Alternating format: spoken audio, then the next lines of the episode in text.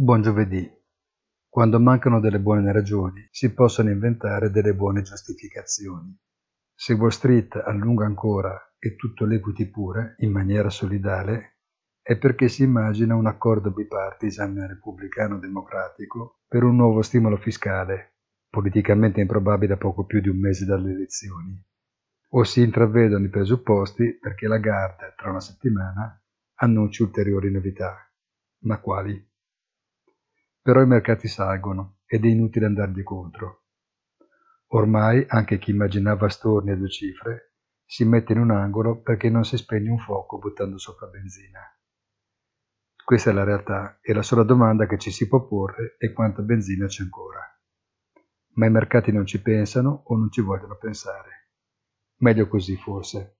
Buona giornata e come sempre appuntamento sul sito easy-finance.it.